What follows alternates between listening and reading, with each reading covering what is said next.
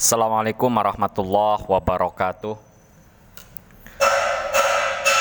Ala hadhihi niyah wa ala kulli niyatin salihah ila hadratin nabiyil mustafa sayyidina wa maulana muhammadin sallallahu alaihi wasallam wa ila hadrati abaihi wa ummahatihi wa dzurriyyatihi wa ikhwanihi minan nabiyyin wa syuhada wa sholihin wal awliya aina makanu min masyarikil ardi ila magharibiha barriha wa bahriha wa biladiha wa jibaliha wa audatiha Ila hadrati Syekh Qutbi Rabbani wal Arif Asmadani Syabdil Qadir al Jilani wa Syabil Hasan Asyadili wa Syabil Zakaria An Nawawi wa Syabil Hamid al Ghazali Syab Yazid al Bustami wa Syabdul Basyarani wa Syarif Hidatullah Gunung Jati wa Syekh Mutamakin Kajen Pati wa Jamil Aulia di Safil Jawi radhiyallahu anhum a'adallahu alaina min barakatihim wa karamati wa syafaatihim wa ila hadrati abaina wa ummahatina wa ajdatina wa jaddatina wa akhwalina wa masyayikhil mu'alifil kutub allati ta'allamna wa Huson ila hadrati Syekh Masum Syekh Ali Masum ila Jamil Masya Nabi Allah alaihi salam Syekhuna Khalil Bangkalan Syekh Syabab Syekh Abdul Kam Syekh Marzuki Talan Syekh Mursal Marzuki.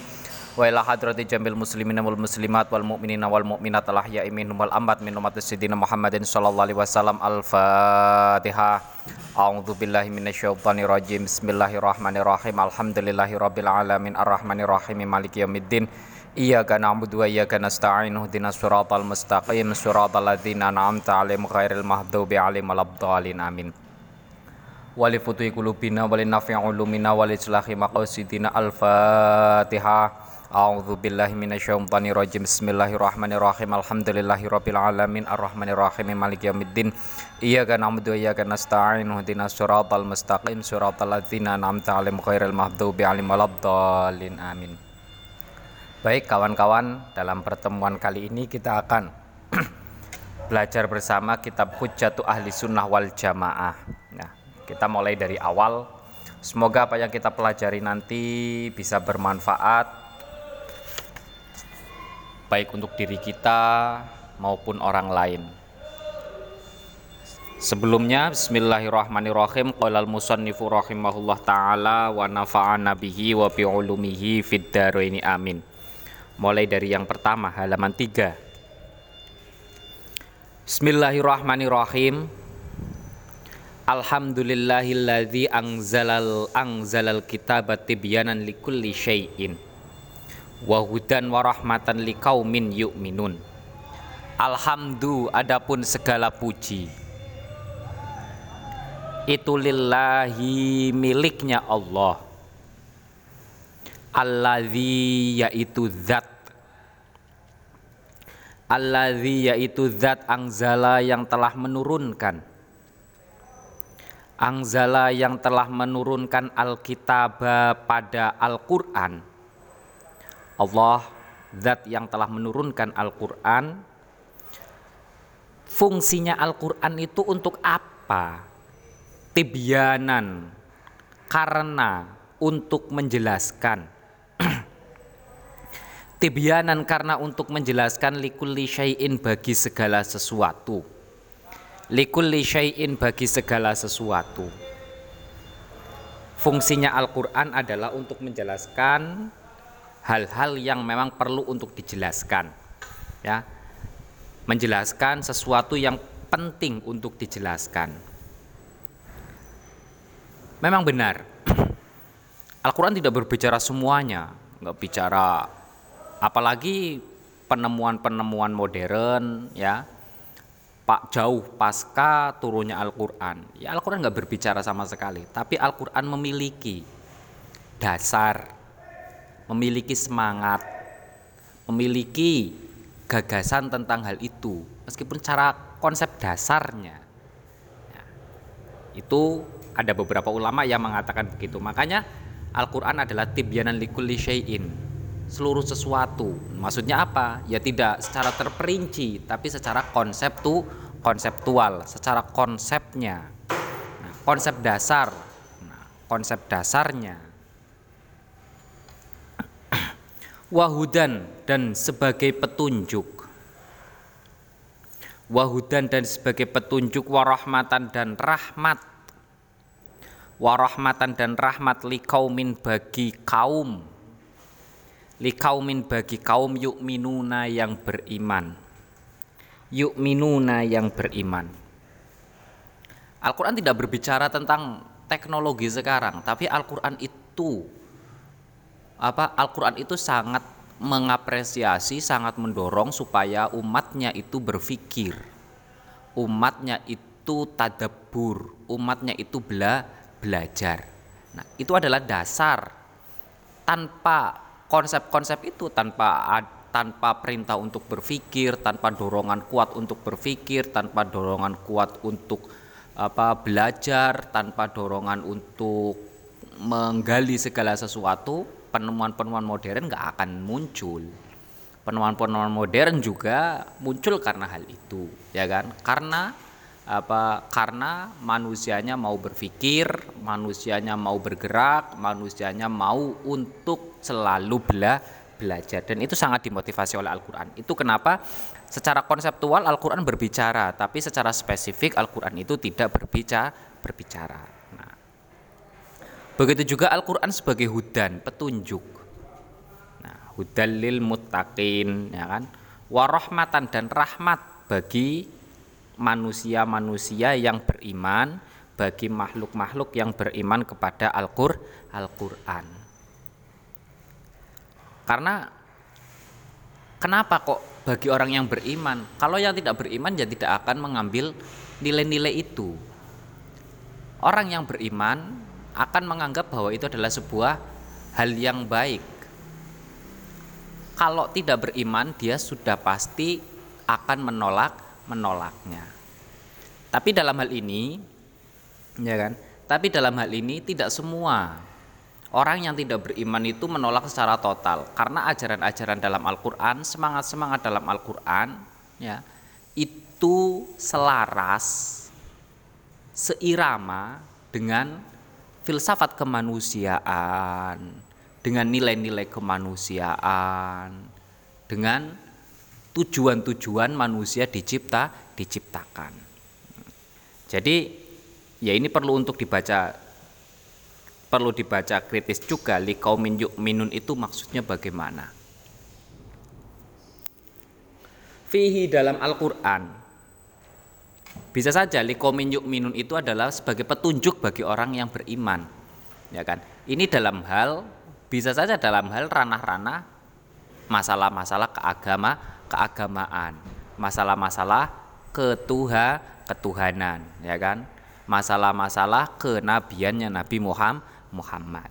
Ini dalam hal-hal itu, hal dalam hal-hal ukhrawi, dalam hal-hal duniawi, ya Al-Qur'an memiliki nilai apa Al-Qur'an memiliki semangat nilai-nilai yang sama dengan eh, nafas kehidupan manusia manusia. Fihi dalam Al-Qur'an basairu ada pandangan-pandangan batin. Wanurun dan cahaya. Wasyifaun dan obat. Lima bagi penyakit lima bagi penyakit fisuduri yang ada di dalam hati. Fisuduri yang ada di dalam hati. Al-Quran itu mengandung cahaya Al-Quran itu menjadi obat bagi penyakit-penyakit yang bersemayam di dalam hati.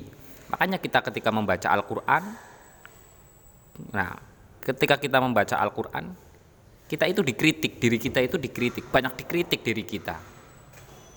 Ketika kita membaca tanda apa ketika membaca sifat-sifat orang-orang munafik, kita sifat-sifat itu kok masih ada dalam diri kita kita banyak apa kita kalau, kalau memperhatikan dengan serius ayat-ayat dalam Al-Qur'an, banyak kritikan-kritikan bagi diri kita. Itu menandakan apa? Diri kita itu masih juga, juga masih banyak banyak penyakit-penyakit hatinya. Masih mengandung beberapa noda-noda dalam hati hati kita. Obatnya, obatnya paling mujarab ya baca Al-Qur'an dengan catatan membaca Al-Quran, memahami maknanya, memahami memahami maknanya secara mendalam, ya kan? Membaca Al-Quran tidak hanya membaca, tapi mengetahui, mempelajar, mempelajari. Itu. Wala yaqilu dan tidak akan memahami. Wala yaqilu dan tidak memahami. Wala yaqilu dan tidak memahami secara baik wala yaqilu dan tidak memahami secara baik hu pada Al-Qur'an? Hu pada Al-Qur'an siapa ila rosihuna kecuali orang-orang yang memiliki pemahaman yang dalam. Siapa ila rosihuna kecuali orang-orang yang memiliki pemahaman yang dalam. Memahami Al-Qur'an tidaklah mudah.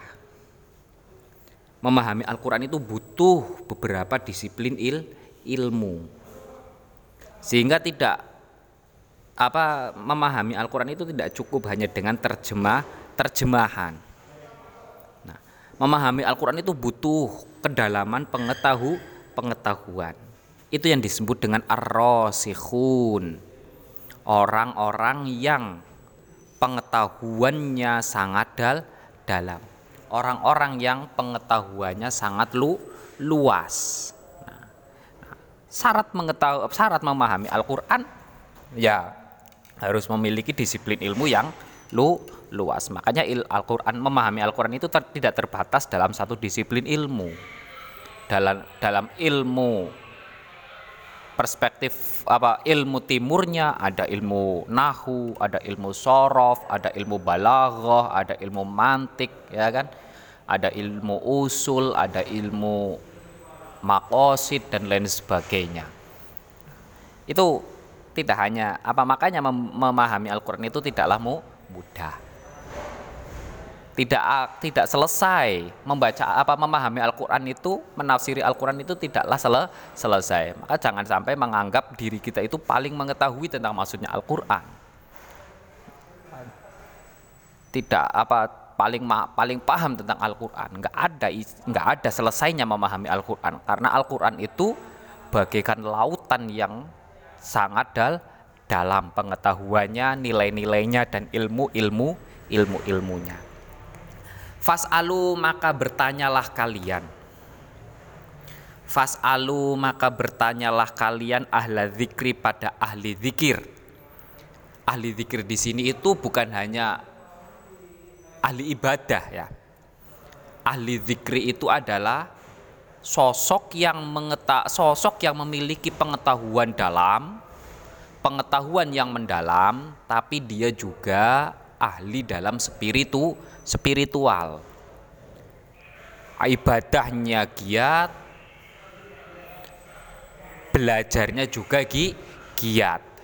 Bukan hanya ahli zikir saja, ahli ahli ahli ahli ibadah saja. Ahli ibadah belum tentu mengetahui mengetahui ilmu secara mendalam ya kan?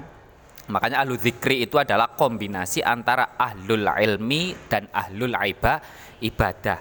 Fas'alu ahla zikri ing kuntum apabila ada siapa kalian ing kuntum apabila ada siapa kalian itulah ta'qiluna tidak memahami Al-Qur'an. Itulah ta'qiluna tidak memahami Al-Qur'an. Kalau kita tidak tahu Al-Qur'an, maka tanyalah pada yang ta yang tahu. Nah, siapa yang tahu yang apa siapa rujukan yang jelas dalam memahami Al-Qur'an adalah ahlu zik, ahlu zikri.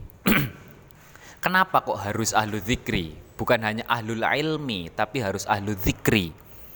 Karena ahlul ilmi belum tentu terbebas dari yang namanya nafsu. Belum tentu terbebas dari yang namanya emosi belum tentu waspada dengan yang namanya kepentingan priba, pribadi, kepentingan sementa, sementara. Makanya dibutuhkan yang namanya ah, apa yang namanya ahlu ahlul ibadah, ya kan? Ahlul ibadah dalam hal ini itu adalah orang-orang yang mampu untuk apa orang-orang yang sudah menguasai dirinya, orang-orang yang sudah apa orang-orang yang sudah mampu untuk menguasai orang-orang yang mampu menguasai dirinya dan berpandangan ya dan berjuang untuk kepentingan orang orang lah orang lain yang lebih ba, banyak. Jadi tidak egois. Itu namanya ahlul zik, ahlul ibadah. Nah, bukan ibadah, bukan ibadah yang sebagaimana kita ketahui hanya sholat, puasa, zakat dan lain sebagainya. Bukan bukan sesederhana itu, tidak, lebih dalam lagi. Ya kan? Lebih dalam lagi. Karena dalam menentukan apa dalam menentukan sebuah hukum, pemahaman-pemahaman tentang Al-Qur'an itu perlu kehati-hatian.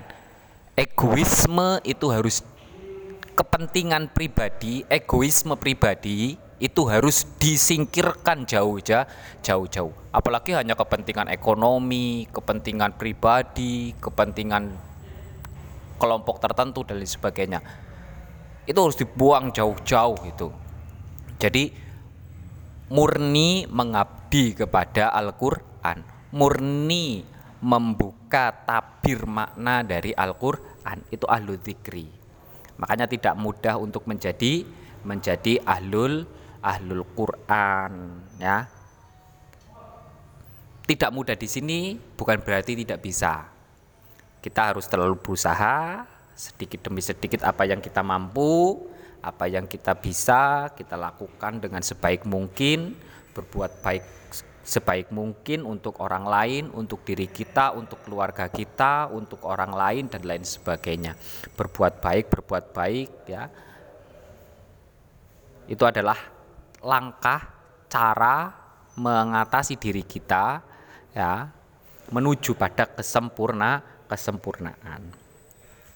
Waqala Waqala dan berfirman siapa Allah?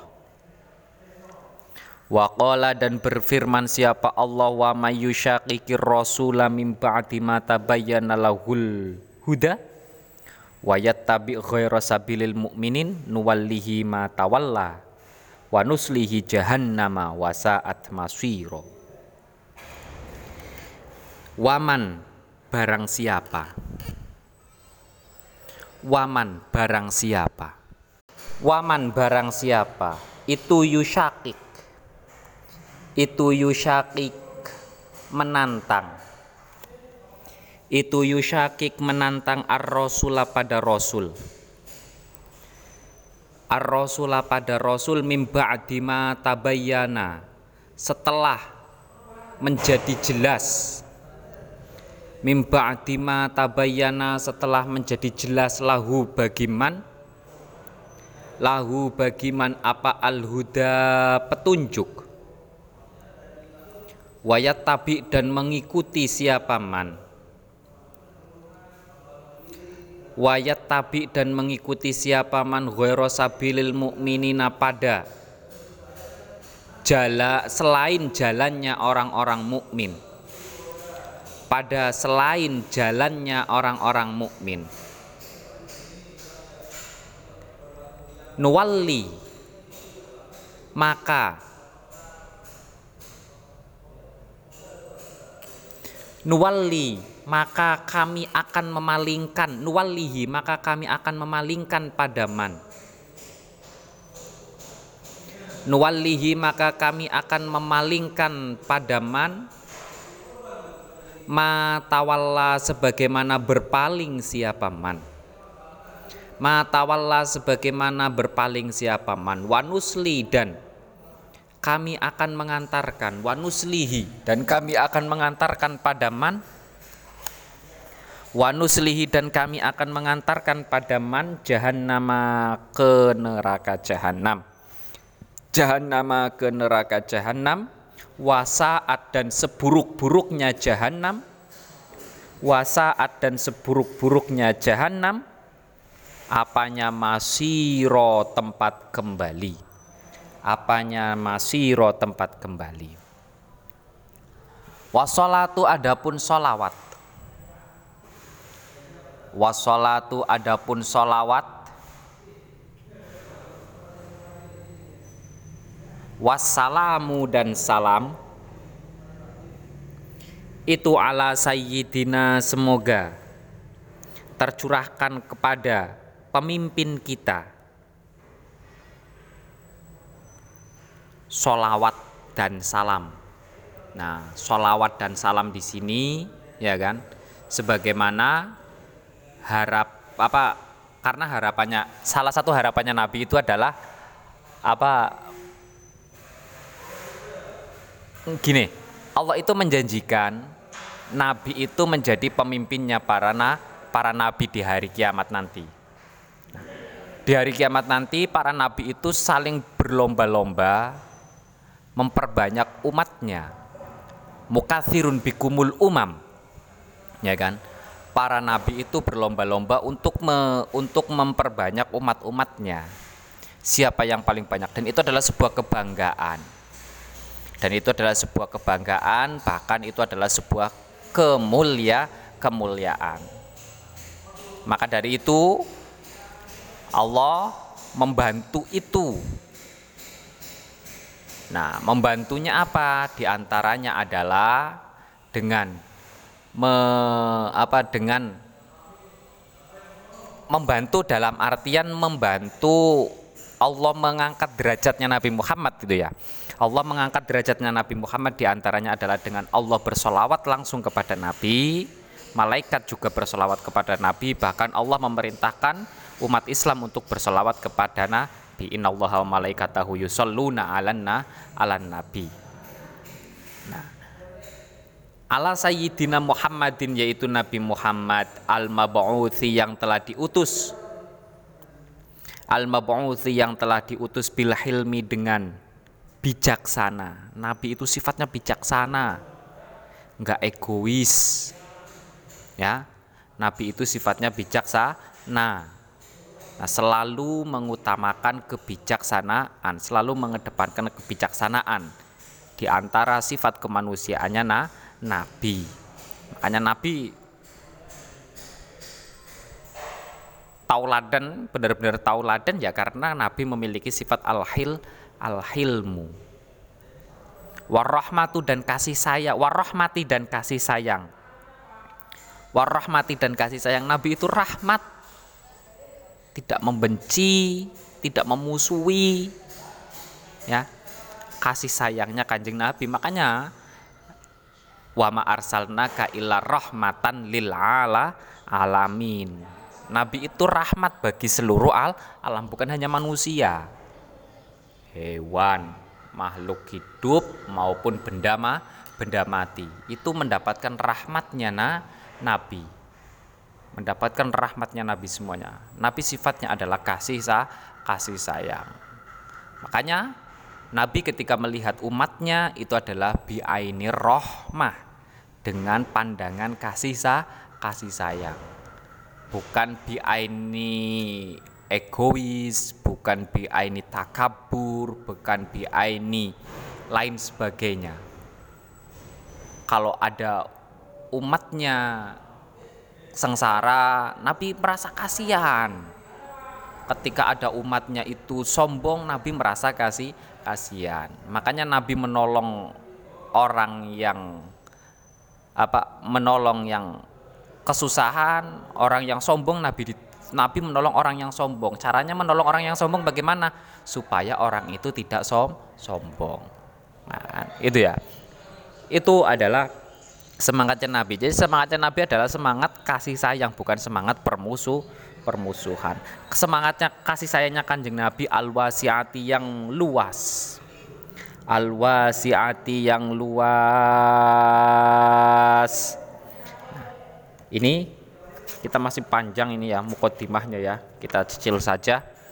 Nah, kesimpulannya dalam pelajaran ini itu adalah satu fungsi daripada Al-Quran adalah tibyanan likulli syai menjelaskan segala sesuatu baik secara konseptual ataupun dalam beberapa hal secara spesifik secara terperin, terperinci.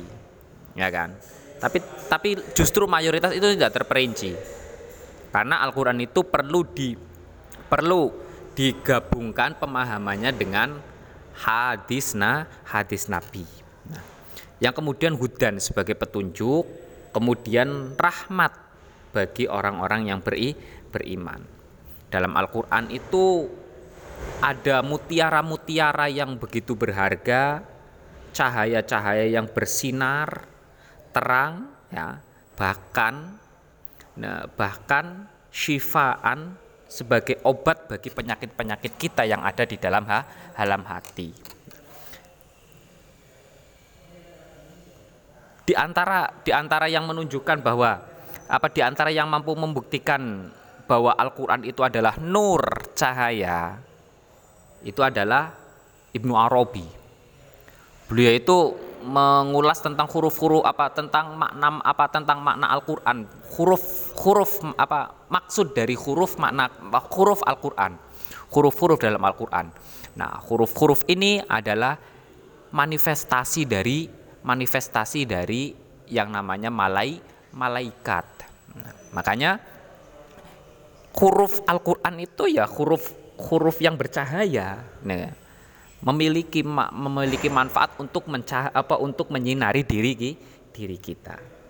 Karena itu karena namanya